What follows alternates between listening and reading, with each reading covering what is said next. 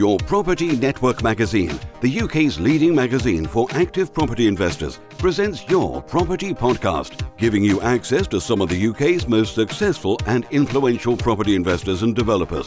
They will share with you their successes, failures, strategies, and tips. So, whether you're an experienced property investor or just starting out, Join us every week to help you plan your path to financial freedom. So let's get started with your host, Nina Hirons. Hi, and welcome to another episode of Your Property Podcast with me, Nina Hirons, and thank you for joining me. So, this week we are talking about how good design can add real value and perhaps more to the point, increase your cash flow. So, my question is how? Okay, so we're all too familiar with the play safe and, dare I say it, boring even magnolia walls, plain brown carpets. So, should we be doing more to make our property stand out and encourage better tenants? Well, my guest today, Julian Maurice of Icon Living, believes he has the answer. Julian is an investor and landlord himself, so knows oh so well the importance of great design and enjoys nothing better than pushing the boundaries and creating well designed properties that stand out from the crowd. So, working with investors and developers alike, he is raising the standards of rooms, he is certainly challenging the perceptions of our industry and working hard to give us landlords a better reputation. Okay, so that's my super brief introduction, but there is no one better to talk to you more about who he is, what drives him, and how he can help us than the man himself. So, Julian, welcome. Hello. Hello. That's, that's such a fantastic introduction, Aww, isn't it? Fantastic introduction. I'm, I'm very humbled by that man. one. Oh, bless mm. you. Oh. So let's get started. So, Brilliant. okay, so I've read that 93% of a potential new tenant's decision is visual. Okay, so that's a pretty important statistic for any developer or landlord to take on board, isn't it? Yeah, I can't quite remember where I got that statistic from. It was um, it was a it was a survey done, and it's not just it wasn't the tenant's decision. That was the buying decision of the of the uh, of the general public, so the consumer. So when the consumer goes out and looks at a product and makes a buying decision, uh, it was um, it was um, when they did this survey, it turned out that 93% of the buying decision was visual. So the way I look at it, and as as um, from a product and from a property perspective, because property is a product, just like any other product that you sell on the market, um, we we do now sell our product online. Most of us, if we're if we're renting rooms or flats or you know, even selling property, so people are looking at, at pictures of our product on a, like on a on an online brochure. So spare room to me is like an online catalogue of rooms. Sure. So if the if ninety three percent of the buying decision is visual, then if you've got a room that doesn't look visually appealing, then you're less likely to rent the room. Sure. Yeah. Yeah. Um, I mean, obviously, because there's a there's huge amount of uh, options out there, isn't there, for these tenants? You know, and they are really uninspiring. A lot of them. So, you know, how important is it to design your property internally? And you know, and I, and I hate to say it, and this is you know probably uh, really taboo, but you know, is it a waste of money? Well, that is that's a very good question. Is it a waste of money? I would say that um, that is, is a is a business decision. Um, and I'm not, I don't really want to start telling everyone, you know, this is what you have to do. Uh, this is the only way to do it because, um, you know, maybe that's not really my job to say that. Uh, but as a business decision, you have to decide how you're going to put your, how you're going to uh, set out your stall in a very competitive market. So if you feel that design is not important, then how else are you going to um, make your product stand out from your competitors? Um, are you going to compete on price, for example?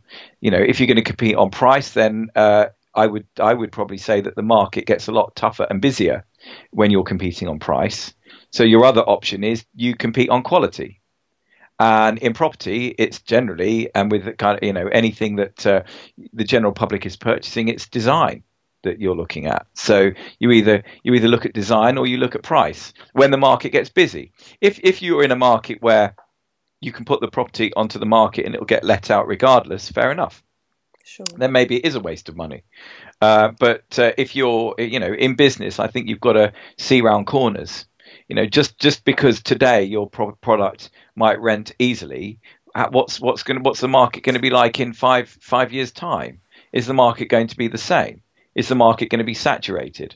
From my personal uh, point of view, uh, when I'm looking at my, my own properties, I'm kind of thinking, well, you know, what is this going to last? Is this going to look good for a long period of time? How how's this going to uh, appeal to tenants in five years' time? And and what's the market going to be like? And I've kind of seen that the market is going to get tougher and busier and um, I need my product to stand out from my competitors, and the way I do that is through good design. So I don't personally think it's a waste of money, but I don't really want to persuade everyone that it that it that it that it's worth doing because if I do that, then it's going to dilute the market. It means that it's going to be harder for everybody. So I would say to those that really don't think it's, uh, you know, that, people who don't think it's um, a worthwhile investment, fair enough. Sure. Don't invest in it because it makes uh, it makes uh, it makes properties like mine look even better. So, very good you know. point. Yeah. So, so do, do, you reckon that's why sort of you know property design tends to be neglected then because people don't don't see it as important? I think the market's changed changed a lot in the last um, in the last f- five to seven years. Uh, I think that um, I think that uh, the I think the market's got busier, and you either you either it, it, yeah, it's a difficult one. Um, it's a difficult it's a difficult question to ask mm. because I just think the market's changed. So the question was, do I think it's worthwhile doing? No, you think why, why does it get neglected? Why do you? Why think it? Oh, I think it gets neglected because I think people. I, I, I think that when people buy property, they don't um, they, they, they, are focused on the deal element of, of the investment cycle. So when you are looking to invest in property, your focus is on your location, on finding a property at the right price, uh, and making sure that the numbers stack up but you don't and uh, but design doesn't factor into that kind of into those sets of priorities. Even though if you don't pay attention to great design if you don't have a great product then your numbers aren't going to be as good as you you estimated them to be. But then you've done when people buy the when they make that purchase they run a high at that point. You know they've made the they've found the deal they've found the property. Yeah fantastic. But then starts the buying process and then enthusiasm levels quite quickly drop as you start having to do paperwork and you go through all the crap that goes with the you know buying the property and then you exchange contracts and then you've got to start dealing with builders and then your budget that you thought was going to be uh, the, the budget that you had isn't isn't enough because the builder's price goes up and then you have all these problems when the refurb starts going on and this problem and that problem and by the time you actually get to the color scheme of the design you're, you're fed up with it you just mm. want to move on sure. so i think that you know people people don't really focus on it because they're too busy focusing on other things. So you know, you know obviously we're talking about sort of you know obviously because it's the last thing that people think about isn't it? So are you saying that this should be brought in much earlier and people should be thinking about the design from the offset? You know you buy your property start thinking about the internal the internal design of the property. Well let's look at this from a business perspective okay property is a product, or it is like, let's say, for example, if we're if we're investing in a cafe, a high mm. street cafe, for example. You know, you've done your research on how to run a cafe, you've done your research on which would be the best location for it, and you've bought the building. Then you've got to make the product look great so people walk into the cafe. Um, so um, it's such a vital part structurally of the process you know, if you if your cafe looks crap, you're not going to get customers. And yet, property is exactly the same type of thing. So you buy a house, someone's going to look at it. If it looks great, they're going to buy it. If it looks crap, they're not going to buy it. So therefore, um, you know, why? It, it, is it a priority? Of course, it's a priority. It's a very big priority because it's what people buy into. It's what they see when you're actually selling the product over the period of, you know, however long you're going to own that property. Someone's got to buy it. And in uh, with the HMOs, you get quite a. If the property doesn't look great, you're going to get quite a quite a you're going to get a lot of churn you're going to get people moving in and moving out so if you if you you know if you've got to consist keep on finding new customers all the time if the property looks crap then you're going to find it really hard yeah If the if the property looks good. So for me, design is is is comes straight after the the deal's done. It, it, design comes before I've even thought about the specification, and I'm dealing with builders. I think about the design mm. right at the beginning you know, it, it, sounds really obvious, but I think perhaps people don't really understand the design process. So, can you sort of talk me through your approach to how you kind of, you know, des- design a property? Okay. Um, yeah. How do I do that? Okay. it depends on the property type. It depends on the tenant type. So, for an example, I was talking to a lady today. I was doing, a, I did a Skype consultation with a lady who's converting a building into small, kind of self-contained studio rooms. And when I looked at the, when we looked at the layout plan, the rooms were so small you could barely fit furniture in them. So we kind of looked at the kind of tenant demographic, looked, and she was looking to get students in. And I'm saying, well, you know, as it stands now, you haven't got enough room to put a desk in and enough storage. So we looked at putting fitted furniture in. And we kind of looked at the design on the fitted furniture because that would make the rooms more user friendly um, and appeal to that demographic. So in terms of um, how do I spec the project, it all depends on who you're looking to rent it to, the room sizes, the property type, um, longevity, you know, um, different markets. So you might want to say, like for this job, for example, she might go for students or she might do it as serviced accommodation. So you've got to look at flexibility of that accommodation as well. And once you understood what your market's going to be, how long you want to own it for, how durable you want it to be, etc., then you can start look at, looking at the specification. Mm. It, it, so it's not it's not as a lot of people say, well, mm. oh, we'll paint a feature wall. But you know that's just a very small part of the design process. Yeah, sure. You know, you, you know, you, you, talked about these feature walls, and you've obviously spoken about this fitted furniture. You know, there's such a vast expansion of suppliers out there. You know, how how do you choose the materials and supplies that you use, and you know, do you try and replicate those with projects, or is each project very, very is very, very unique? Well, every areas, uh, different areas have different suppliers. So, for example, fitted furniture, for example, you want to find a local supplier that's going to be fairly cheap rather than going to someone like Hammond's or something. You know, you want to mm. find somewhere a local manufacturer. So you do have to look um, at what's available locally. Mm. Um, sometimes uh, you've got uh, resources like LNPG, for example, um, who are very good on certain materials, but you know you've got to work with a contractor. So again, it depends on how big the project is as to what materials you might want to supply. Personally, I like to minimize the amount of materials I supply down to the point where really I'm only supplying things like kitchens, lighting, door furniture, and paints, and and then obviously flooring uh, and furniture. I don't like to supply materials where there's a risk of uh, failure. So, for example, bathrooms. Um, I do not like to supply bathrooms, showers, shower screens, stuff like that, because I know there's a really good, uh, there's a really high failure rate on materials um, when you're looking at bathrooms, uh, and I don't want to be running around like a headless chicken trying to find bits that fit or you know faults that you know crack cisterns having to replace those. So i'm very careful as to what i supply mm. uh, to site.